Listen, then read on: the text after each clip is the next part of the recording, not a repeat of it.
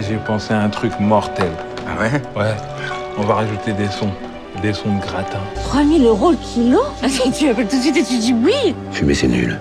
Ça fait tousser. Parle avec les représentants de l'État. Moi, je suis pas dans les magouilles. C'était votre sœur. Ne la juge pas, tu ne la connais pas, t'es déjà occupé à la juger. C'est toi qui fais la loi maintenant? Je fais pas la loi, moi, non. Moi, je suis dans la diplomatie, moi. Quel vœu souhaitez-vous que j'exauce? Qu'est-ce que votre cœur désire le plus? Bien dormi? Comme un bébé. Et vous? Comme un homme. J'aimerais assister au cours. Nous vous octroyons 45 secondes d'avance. Vous voulez un whisky? Ou juste un doigt.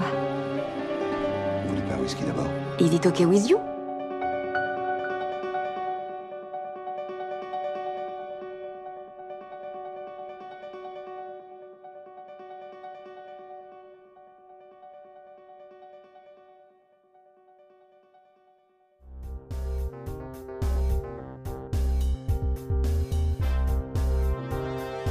Scénariste et réalisateur, l'Instant Pur Cinéma a le plaisir et l'honneur d'accueillir pour sa 15e entrevue, Quarxx.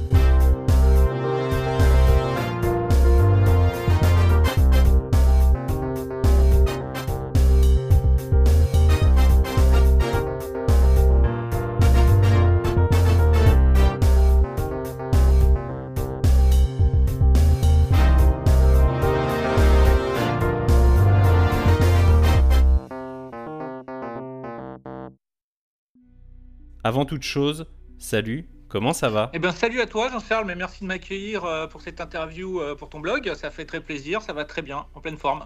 J'espère que c'est la même pour toi. Eh bien ouais, carrément, merci à toi, merci pour ton temps, merci pour ta confiance. C'est la fin de tournée de festival pour Pandemonium, ton nouveau film, ou il t'en reste encore? Oui, alors c'est vrai que là je termine, enfin je suis en voie de terminer une assez longue plage de tournée de festival, ça a commencé au mois de juillet. Et puis ça n'a quasiment pas arrêté jusqu'à maintenant. Donc là, on a encore une date qui est validée. On aura peut-être encore une ou deux derrière, mais bon, je pense que vraiment là, le gros est passé. C'est Fantasporto au mois de mars. Ouais. Et ensuite, le film va vivre sa vie puisqu'il va commencer à sortir à partir du mois de mai dans différents pays. Voilà, donc là, on pourra clore le chapitre festival et puis passer à autre chose, quoi. Voilà, laisser vivre le film sa propre vie, puis le faire découvrir aux spectateurs. Trop bien, trop cool. En plus, il cartonne en festival et ça, c'est génial. Félicitations et bravo. Ben merci beaucoup. Écoute, c'est vrai, il a vraiment bien marché. On était hyper contents du parcours du film. Surtout, bon voilà, c'est un film qui a été fait avec beaucoup de difficultés, un film indépendant, et on est vraiment heureux de la réception du film. Bah, particulièrement à l'international, parce que bon, on peut en reparler, mais en France, c'est pas exactement ça. Alors Quarxx, attention, peux-tu me confirmer que pendant notre entrevue, tu auras accès à ta boîte mail, que ce soit sur ton téléphone ou sur ton ordinateur? Je te le confirme, Jean-Charles. Parfait. Alors quand je te le dirai, tu recevras un mail. Ce mail est vide de contenu, mis à part un lien. C'est un lien WeTransfer, et sur le lien, tu retrouveras 2 fichiers audio qui sont strictement identiques. Rien ne diffère l'un de l'autre, si ce n'est le format audio, juste pour que je m'assure que tu puisses le lire. Pour t'en dire un petit peu plus sans trop t'en dévoiler, j'ai reçu un invité il y a quelques mois qui malheureusement est énormément pris en ce moment et je lui envoie toute ma force pour ça, mais donc par conséquent, on n'a pas pu réenregistrer un message pour toi, c'est quelqu'un que tu connais. Ah. Et en tout cas, lors de mon entretien avec lui, je lui avais posé une question sur toi. Il m'avait donc... formuler une réponse et je vais te la faire écouter durant cette entrevue. Je crois que j'ai une petite idée de qui ça pourrait être. On voit que tu as bossé le sujet. Ah bah écoute, j'ai de l'inspiration en tout cas, à défaut d'être un grand bosseur. Pour l'heure, on attaque avec la partie 1, c'est l'heure de l'instant rencontre. Il est bizarre ce sol, il est pas palpable, c'est par où? Bonjour.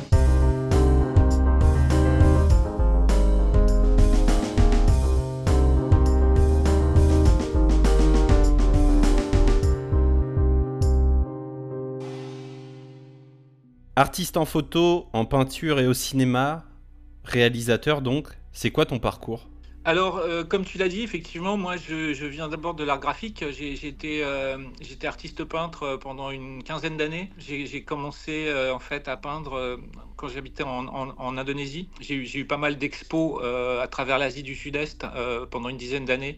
Et ensuite, je suis revenu m'implanter en Europe, entre Paris et Londres. Voilà. Et puis ensuite, j'ai évolué dans différents médiums artistiques. Donc, de la peinture, je suis allé à la photographie. Et de la photographie, je me suis dirigé vers le cinéma. Mais si tu veux, le cinéma, pour moi, ça a toujours été un objectif primal. C'est ce que, effectivement, c'était mon but, mon objectif de carrière, et je ne voulais pas mettre, on va dire, pour reprendre une vieille expression, la charrue avant les bœufs, et j'avais vraiment envie de m'éduquer.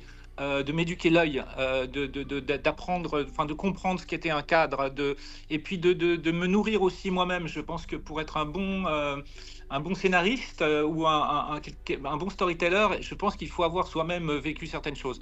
Donc ne pas se précipiter forcément et penser que tout de suite on a un talent dingue et on est tout de suite Spielberg. Avoir un peu d'humilité parfois là-dessus et suivre un parcours, une forme de parcours initiatique qui t'amène là où tu en as envie et ce que tu avais décidé à la base. Donc voilà, c'est vraiment ça qui s'est passé pour moi. Donc de là, comme je te dis, de la photo, après j'ai commencé à faire pas mal de cours, j'ai fait du doc aussi pour Arte, et à partir de là, j'ai commencé à faire, voilà, je suis rentré dans le long, enfin j'ai fait des longs. Pas d'études vraiment spécifiques à la base. Si, quand même, alors c'est même moi j'étais pas très scolaire, donc du coup, mais j'avais quand même fait une formation, quand j'étais en France, juste après le bac, j'avais fait 2 ans je crois à 3IS, à l'Institut International de l'Image et du Son. Okay. Mais ça me correspondait pas des masses, et plutôt que d'y aller, moi je séchais pas mal les cours et j'allais sur les champs, en fait, j'allais sur les Champs-Élysées et à l'époque j'avais 20 ans, j'avais pas d'oseille et tout et du coup je faisais la manche pour aller au ciné. Et du coup je me pointais à 10h du mat et j'allais voir toutes les séances tous les jours jusqu'à 18h. Du coup, j'allais pas en cours, mais je me suis fait ma propre formation, ma propre cinéphilie. Ça a duré un bout de temps. Et ensuite, je suis parti avec un pote je suis parti bosser à Los Angeles. Et là, j'ai continué des études en parallèle. À UCLA, des études de ciné pendant une année, quoi. Mais comme je te dis, j'ai pas vraiment été très scolaire, parce que j'ai vraiment, enfin, je l'ai appris en faisant les choses moi-même. Un ciel bleu presque parfait, court-métrage avec Jean-Luc Couchard, excellent acteur belge, court qui fut en 2016 sélectionné au festival Hot Milk, le festival du court-métrage de Cholet, moi je suis de Cholet. Tu en tires un long-métrage, Tous les dieux du ciel en 2018, toujours avec le même casting, plus d'ambition et plus de budget j'imagine. Comment tu passes de l'histoire de ton court à celle de ton long ? Est-ce que est-ce que tu savais déjà ce que tu voulais, mais en termes de temps sur le cours ou même en termes de budget, c'était compliqué à avoir, ou est-ce que pas du tout et ce projet est arrivé et donc tu as repotassé le court-métrage pour le transformer en long? Alors, en fait, ça ne s'est pas exactement passé comme ça. C'est en 2014, fin 2014, quand je commence à m'atteler sur Un ciel bleu presque parfait, j'ai tout de suite en tête de passer au long métrage. J'avais juste fait... Derrière, j'avais fait un court métrage qui avait vraiment commencé à changer des choses pour moi, qui s'appelait Nuit Noire. Et c'est un court métrage qui avait commencé à gagner pas mal de prix aux États-Unis, en France aussi. Et ça a commencé à me crédibiliser, à m'ouvrir des portes. Donc voilà, j'ai écrit Un ciel bleu. C'était un long métrage, en fait, dès le départ, mais... impossible de trouver les financements pour le faire. J'avais plein de retours vraiment en me disant que j'avais un scénario vraiment fort entre les mains, mais que c'était too much quoi, pour les distribs de l'époque. Ils ne voulaient pas prendre le risque sur un premier film d'aller aussi loin. Et donc j'étais très frustré parce que je savais vraiment, j'avais aucun doute sur le scénario que j'avais à ma disposition. Il était vraiment fort. Donc j'en ai tiré, si tu veux, l'essentiel, et j'en ai fait un court-métrage qu'on a fait en autoprod, hein, Un ciel bleu presque parfait, c'était de l'autoprod, et là ça a tout changé pour moi, tout s'est transformé à partir du moment où ce film a vu le jour, voilà, toutes les portes se sont ouvertes, on a fait Sundance, à partir du moment où on a été à Sundance, on a fait pas mal de télé aux États-Unis. Mais voilà, toutes les portes se sont ouvertes et 6 mois plus tard, j'avais des propositions concrètes pour finalement faire le long que j'avais en tête. Et ça n'a pas été du tout, en fait, finalement, ça n'a pas été compliqué du tout. Ce qui a été très compliqué, c'est de mettre en place le court. Mais finalement, après le long, ça a été une balade dans le parc, hein, en fait, hein, par rapport à la genèse du court-métrage. Étonnamment, parce que c'est jamais simple de faire un long, mais là, c'était... Voilà, Tous les dieux a vraiment balisé la route et nous a permis de pouvoir réaliser ce qu'on avait en tête au départ, quoi. Donc, c'était vraiment, on a eu... pas si on a de la chance, mais c'était super, c'était une très belle aventure. Ouais, carrément, bah déjà, en plus, quand tu pars déjà d'un long métrage pour en faire un court métrage que tu réussis à produire, déjà, tu as déjà de très bonnes bases, et comme tu peux le dire, quand tu es récompensé dans des festivals, que tu passes en festival, etc., et que derrière, toutes les portes s'ouvrent, bah écoute, c'est banco et on y va, quoi. Absolument. Moi, je sais que le court-métrage, je voulais absolument le rattraper avant qu'on ait cette entrevue. Ouais. Et donc, j'ai contacté Ronald du Hot Milk qui a pu me fournir le lien pour le court-métrage. Ah, incroyable. Il l'avait gardé. Ah bah incroyable, parce que même moi, je l'ai plus, en fait. Il n'existe plus ce court-métrage. Hein. Non, il n'existe plus du tout. Ah bah, t'as vraiment eu du bol, parce que je pense que c'est le seul mec qui doit encore l'avoir, ça doit être Ronald. Mais non, il a été vampirisé par le long, en fait. Hein. Donc en fait, okay. Il a plus d'existence réelle, quoi. Mais très bien si tu l'as vu. Ah, c'est génial. Ouais. Je voulais absolument le rattraper avant qu'on ait cette entrevue. Et moi, la scène des deux enfants avec le revolver. Oh là là là là là là. Oui, mon Dieu. C'est une scène qui a marqué quelques personnes, ah ouais, effectivement. Ouais, je te confirme. 2023, Pandemonium, tournée de festival, rafale de prix, c'est énorme. C'est quoi la jeunesse du projet ? Pandemonium, la jeunesse du projet, c'est vraiment une frustration personnelle, parce que j'avais dans les bacs, après Tous les dieux du ciel, j'ai toujours d'ailleurs, j'ai deux projets en pré-prod, et dont un long métrage qui s'appelle Cette chose en moi, et l'écriture du scénario prenait un temps absolument... indescriptible. On a passé presque 3 ans en fait dessus, et puis trop de monde se sont inclus dans ce scénario, le prod et la tatata qui avait des avis différents, tout ça, c'était un vrai bordel pour moi, et je savais plus où j'allais, c'était un enfer. Et donc j'ai dit à mon prod que je prenais un break avec ça, et que je partais pour 1 an ou 2 sur une aventure perso, où je ne voulais pas justement de rentrer dans ces contingences de sollicitations de gouvernementales, d'argent, de recherche de thunes, etc. Je voulais rien. Je voulais faire mon film, je voulais bosser dans une liberté totale. Et c'est ce que j'ai fait, voilà. Donc c'est évidemment, la liberté a un coût. Donc évidemment, restreinte de budget, etc. Mais avoir cette liberté de créativité, de pouvoir y aller en fait sans avoir une pression sur les épaules absolument incommensurable comme on peut t'en mettre parfois. Voilà, donc ça a été, je regrette absolument pas l'expérience, même s'il a été très compliqué. Et puis voilà, le fait d'être quand même couronné d'un bon succès critique et un succès en termes de vente aussi, vraiment c'est hyper cool. Donc je regrette pas d'avoir pris ce risque, et finalement de cette frustration, on en a fait un avantage créatif, quoi, tu vois. Ça m'a encore plus poussé finalement à me dire, allez, écoute, je vais en chier, je vais partir à l'arrache, mais je vais essayer de faire un film qui a de l'ambition. Donc voilà la genèse du film, voilà, ça vient de cette attente. Voilà, le temps qui passe avec des projets, et puis le pognon vient pas, quoi. Donc tu peux pas rester les bras croisés, tu dois te réinventer en fait tout le temps, quoi. Donc voilà, c'est le cas. Ouais. Ben en tout cas, bravo à toi et force à toi pour tes projets futurs. Et pour la petite histoire, moi j'avais interviewé, donc c'était ma 2e entrevue, il y a 1 an pile poil, parce que ça devait être au mois de janvier ou février que je l'avais enregistré. J'ai eu Edouard Chastenet, qui est... Ah bah, je pensais que c'était lui dont t'allais m'envoyer le mail, tu vois, je me suis trompé. Eh ben tu vois, comme quoi... Mais, bah alors c'est encore 2 autres idées quand même. Mais bon. Mais tu vois, c'est lui qui avait créé donc l'affiche teaser pour Pandemonium, ouais, et qui m'avait parlé de toi, ouais, et qui dans la finalité ensuite m'avait dit que t'étais vraiment un gars super, et qui m'avait envoyé ton contact, qui m'avait envoyé ton mail. Et écoute, ça se fait donc aujourd'hui, mais je suis très content de te recevoir. Bah, je te remercie, écoute, c'est réciproque, et puis merci à lui, parce que pareil, c'est toujours un gros plaisir de bosser avec lui. On a commencé ensemble justement avec Un ciel bleu presque parfait, on a continué notre collab sur Tous les dieux du ciel, et puis on est resté ensemble sur Pandemonium, où il m'a fait une version de l'affiche. Ouais. On va pouvoir passer à la seconde partie, c'est l'heure de la partie 2, c'est l'heure de l'instant réminiscence. Le roi répudie la reine, la vieille épouse le perroquet, César devient roi, je l'épouse et me voilà reine.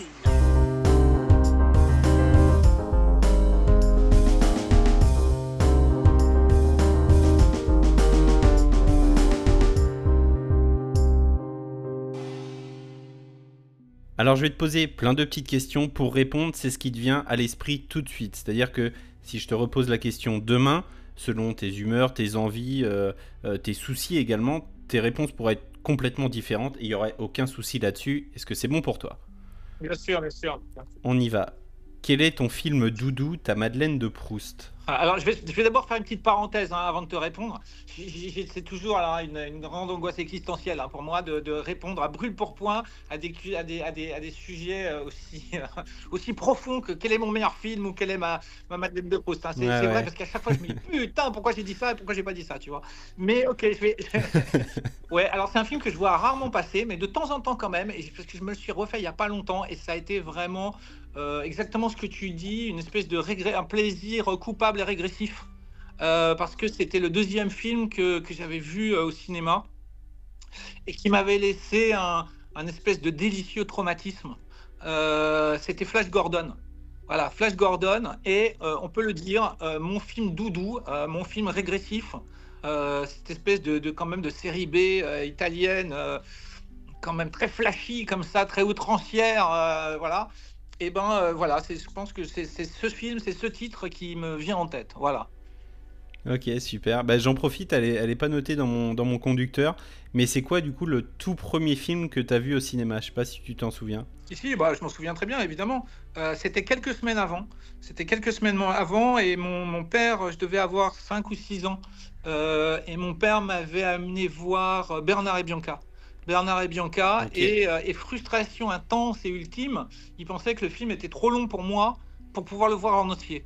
Alors, je ne sais pas pourquoi il a pensé okay. ça. Donc ça a été le premier déchirement artistique que j'ai eu, c'est-à-dire de devoir me barrer de la salle pour mon premier film au bout d'une heure, alors que j'étais en plein suspense.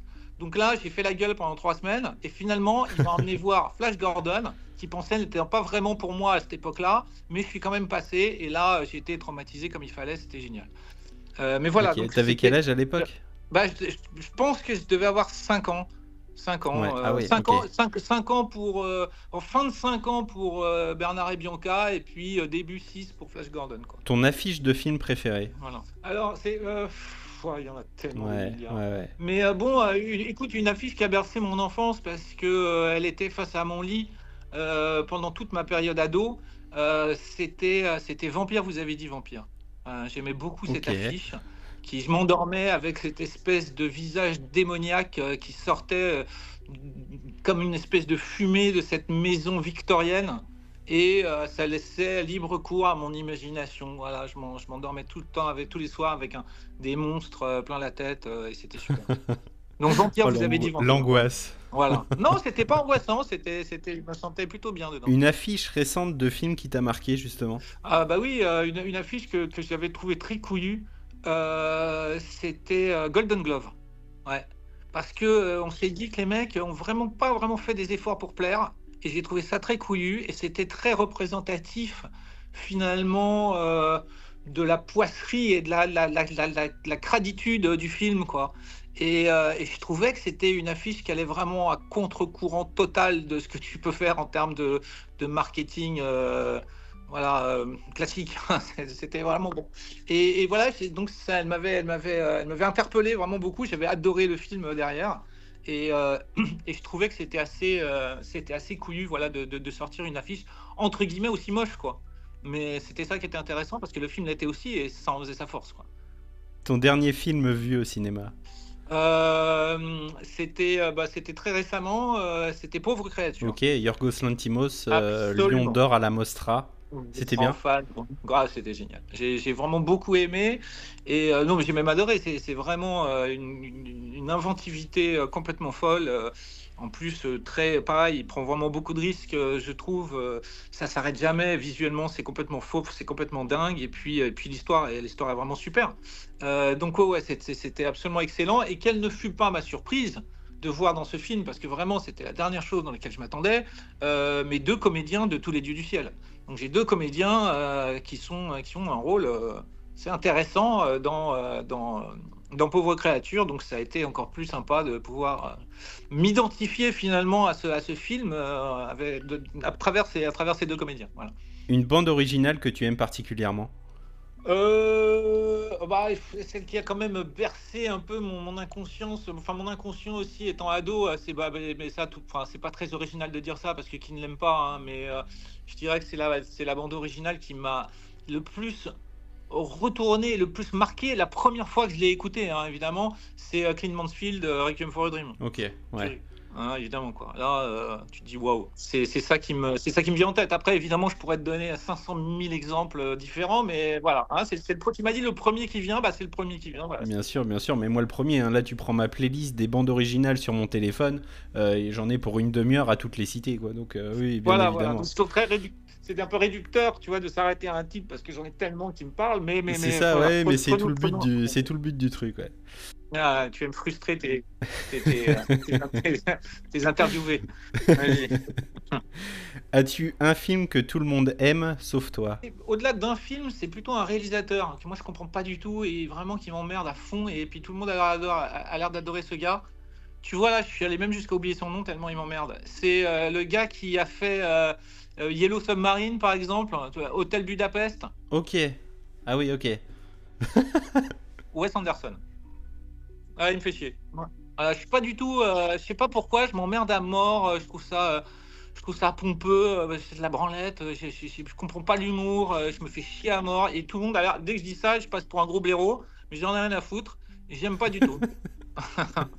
Je trouve ça cool. Eh ben écoute, ouais, les goûts et les couleurs, hein, de toute façon. Ton dimanche soir parfait, c'est quoi? Je peux pas le dire parce que j'ai peur que ma mère va regarder l'interview. On restera là-dessus. La dernière, ton plat préféré? Mon plat préféré, je dirais que c'est des coquilles Saint-Jacques légèrement snackées au beurre salé avec une petite poêlée de champignons. Si on pouvait avoir des trompettes de la mort ou des cèpes, je serais pas contre. Donc voilà, si je passe chez toi, tu sais quoi me faire. Je le dis, voilà, je t'aime. Voilà, j'ai rien de plus à dire. C'est merveilleux, des petites Saint-Jacques. Pépite, je valide. Voilà, on est d'accord. Je valide. Ça c'est du sûr. Ah bah là tu me parles, hein, les Saint-Jacques juste snackés, j'en fais par pelleté au restaurant. Moi je suis cuisinier et franchement voilà. juste l'odeur, je me régale, quoi. D'où ta question. C'est pour ça. Très bien, je comprends. On va pouvoir enchaîner avec la troisième partie. C'est la partie 3, c'est l'heure de l'instant présent. Je compte 5, 4, 3, 2, 1 et à 0, paf! Je lui explose la tête comme une pastèque. Il dit 5, 4, 3, 0 et après, paf, pastèque. Je sais, c'est un peu décousu, moi je vous retranscris ça pêle-mêle aussi.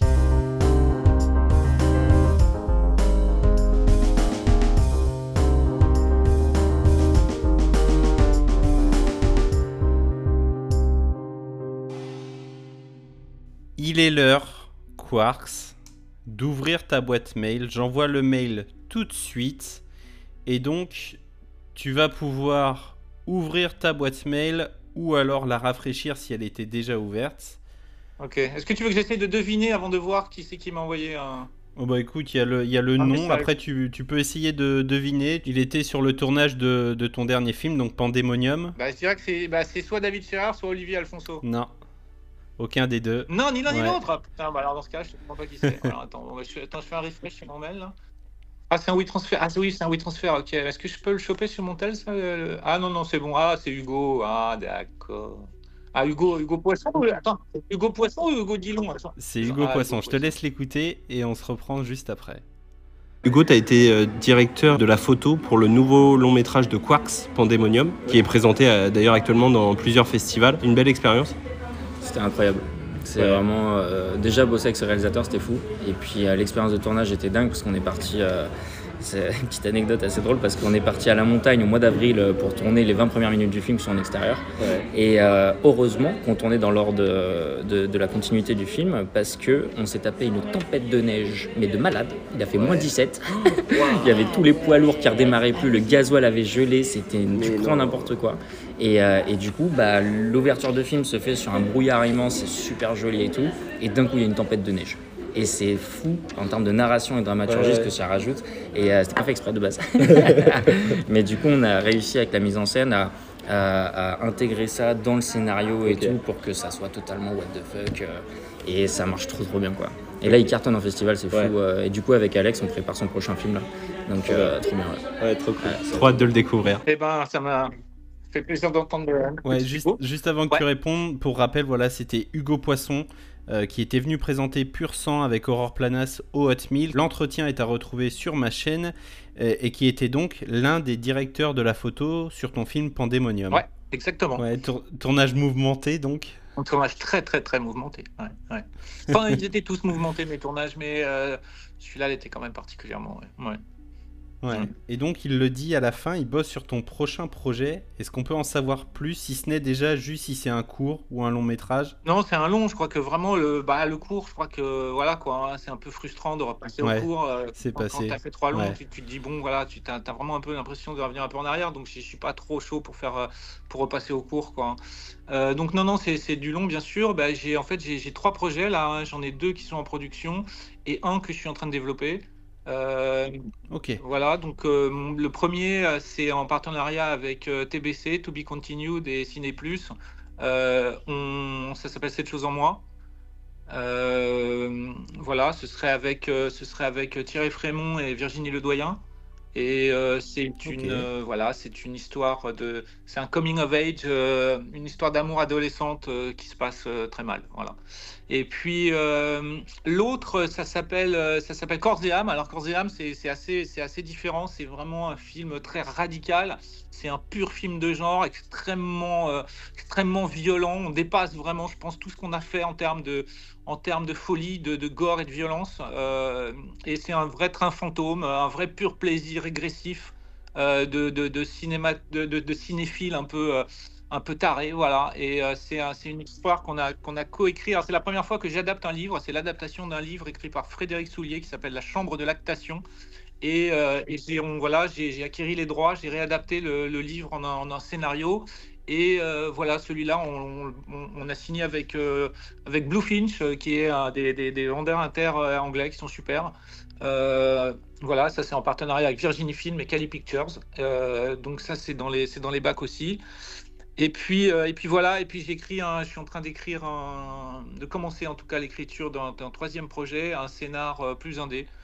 Mais qui est encore à l'état de genèse. Donc, bien sûr. De très très beaux projets et des gros projets à venir, donc ça c'est plutôt cool. Est-ce que tu as eu l'occasion de voir un petit peu le cinéma de genre qui se développe un petit peu en France là, sur la période fin 2023, début 2024 ? On a eu Vermine qui est sorti en salle et également Gueule Noire de Mathieu Turi. Est-ce que tu as eu le temps de les yeuter un petit peu ou pas du tout ?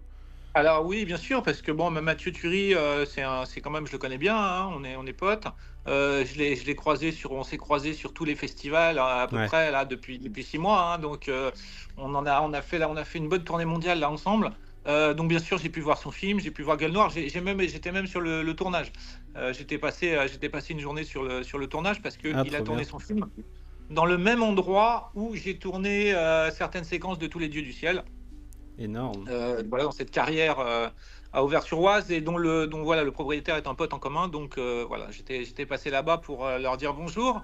Et c'était un projet dont je suivais un petit peu dans la durée, qui était vraiment très sympa, que j'ai beaucoup aimé. Et puis il y a eu Vincent doit mourir aussi, que j'ai beaucoup aimé. Il y a eu Vermine que j'ai pu voir aussi en festival, qui est très efficace. Alors, on est vraiment dans du pur film de genre, hein, le divertissement, arachnophobie, etc.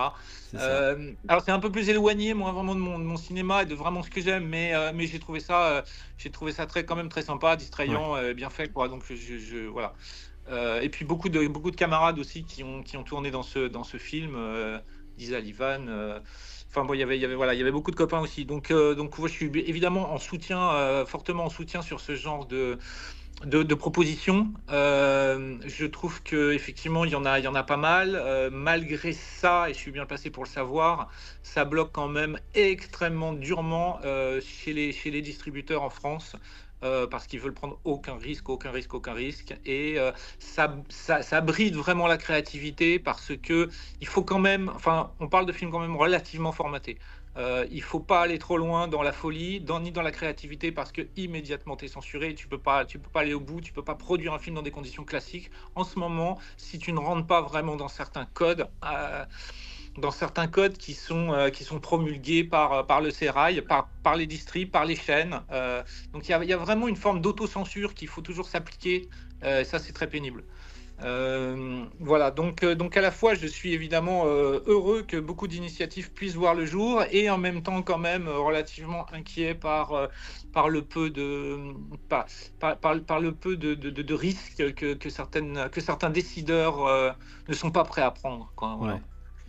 Et je trouve que le cinéma doit être un petit peu plus diversifié, et je crois que maintenant il y a quand même une chape de plomb d'autocensure sur beaucoup de sujets que dont tu ne peux pas parler, parce que sinon tu vas commencer à créer des polémiques absolument ridicules qui n'ont absolument aucun lieu d'être, je pense, mais tu te retrouves sous les feux des projecteurs très rapidement, et puis tu peux pas distribuer ton film, quoi, voilà. Ouais, je te rejoins complètement. On espère que ça va s'ouvrir un petit peu plus pour accueillir encore plus de projets. Oui, bien sûr.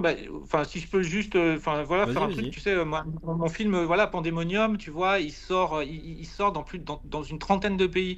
Il sort en salle, d'ailleurs. Alors, c'est vraiment. Donc, je te dis, on était vraiment super contents. Un pays où il sort pas, pour l'instant, en tout cas, c'est en France. Et c'est incroyable. Il sort en Italie, il sort en Allemagne, il sort en Portugal, il sort en Angleterre, aux États-Unis, en Australie, tu vois. Voilà. Mais en France, bah non, quoi. Ouais, et ça, terrible. Je trouve ça dommage parce que je me suis fait chier quand même. Moi, j'ai beaucoup de propositions de partir, de faire des choses en anglais. Et vraiment, moi, je freine des quatre pieds, je me sens français et tout. Et j'ai envie de défendre aussi cette culture et la langue. J'aime écrire les dialogues en français.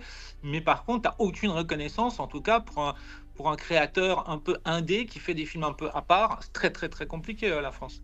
Ouais. Alors, heureusement que certains de nos voisins sont plus ouverts d'esprit, ce qui permet de pouvoir continuer à créer des projets, mais vraiment, je trouve que c'est très difficile. Et ne serait-ce que Gérardmer, où on était pris dans tous les festivals, Gérardmer ne nous a pas pris. Alors qu'on est quand même un des seuls films indés en France cette année, vraiment un film à défendre. Les gars, ils ne nous ont pas pris, quoi. Alors on était à CJS, on était à Fantasia, on a fait tous les plus gros, quoi. Ouais. Mais pas Gérardmer. Alors, on était à l'Étrange Festival qui nous soutient depuis le début aussi, bien sûr. Mais voilà, quoi. Donc pas très cool Gérardmer, les gars. Non mais complètement, et je te rejoins. Moi j'ai entendu une interview de Jean-Jacques Hano il y a pas très longtemps qui fait une ressortie du Nom de la Rose. Donc un film qui est sorti en 86 et où il racontait déjà en 86 qu'en fait pour produire le film il a été obligé de partir de la France parce que personne voulait financer le projet en France. Il a été obligé d'aller me semble-t-il en Allemagne pour faire financer son film, et déjà à l'époque c'était déjà un petit peu comme ça, quoi.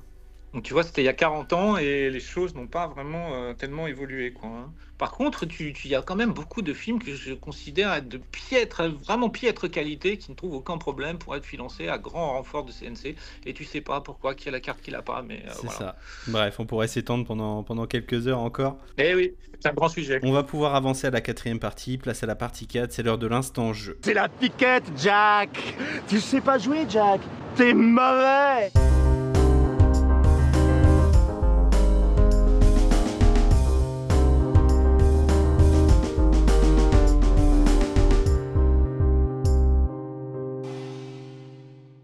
J'ai absolument aucun mérite puisque j'ai rien inventé, j'utilise un véritable jeu de cartes. Le jeu est super simple, en tout cas les règles le sont. Je vais te lire de véritables critiques de films qui fustigent un film, ils le défoncent. Le but c'est de retrouver de quel film ça parle. Allez. On est parti avec la première. Et je te le dis, on va y aller chronologiquement, on va partir de la sortie la plus ancienne vers la plus récente, ça peut-être t'aider. D'accord. Je suis vraiment censé avoir peur d'un truc qu'on voit à peine, qui ne ressemble à rien et qui lâche un filet de bave de temps en temps. Alien. Oui, joli, de 79 de Ridley Scott. Joli. On y va avec la seconde. L'honneur est sauf en tout cas. Mettez un tiers de Rambo, un tiers d'Alien et complétez avec des punchlines aussi cultes que nanardesques comme Predator. Les excuses. Predator, j'ai gagné, ouais. Oui, joli. En fait, tu connais déjà le jeu, quoi. Et ben 2/2, peut-être la complète. J'ai même pas pu finir la carte, t'as été beaucoup trop rapide. Ah bah oui. Raccourcissez le film d'1 heure en coupant tous les copier-coller du scénario, changez la bande-son, faites une 3D immersive sur 360 degrés et vous aurez 30 minutes pouvant passer à la géode ou à la vidéo gag. Vu le nombre de galipettes spatiales. J'aurais dit Avatar, mais je suis pas sûr de moi là, du coup. Ah si, je sais, Alfonso Cuarón. Oui. Hein, tu l'as. Alfonso Cuarón. Tu l'as. Alfonso Cuarón, Gravity. Joli, 3/3, bien joué, film de 2013 d'Alfonso Cuarón. Bien joué, voilà. Que dire de plus ? Le King. Bien joué, 3/3, t'as fait un grand chelem exceptionnel. Je pense que t'es le premier qui trouve aussi rapidement les 3 cartes. Félicitations à toi. Tu peux le mettre en accroche sur l'interview du blog. Il va déjà être l'heure de se quitter. On va pouvoir passer à l'ultime partie, la partie 5. C'est l'heure de l'instant remerciement. Merci. Merci, merci. Faut goûter.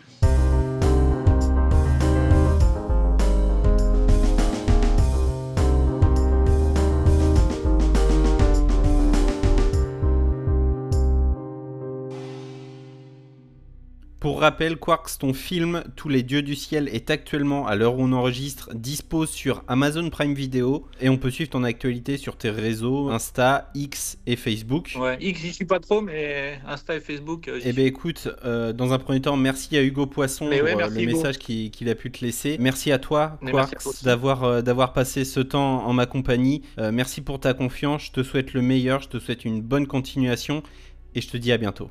Merci beaucoup. Écoute, c'était un plaisir d'échanger cinéma avec toi et je te souhaite aussi tout le meilleur pour ton blog et tes projets perso. C'était plaisir partagé. Merci beaucoup. À très vite.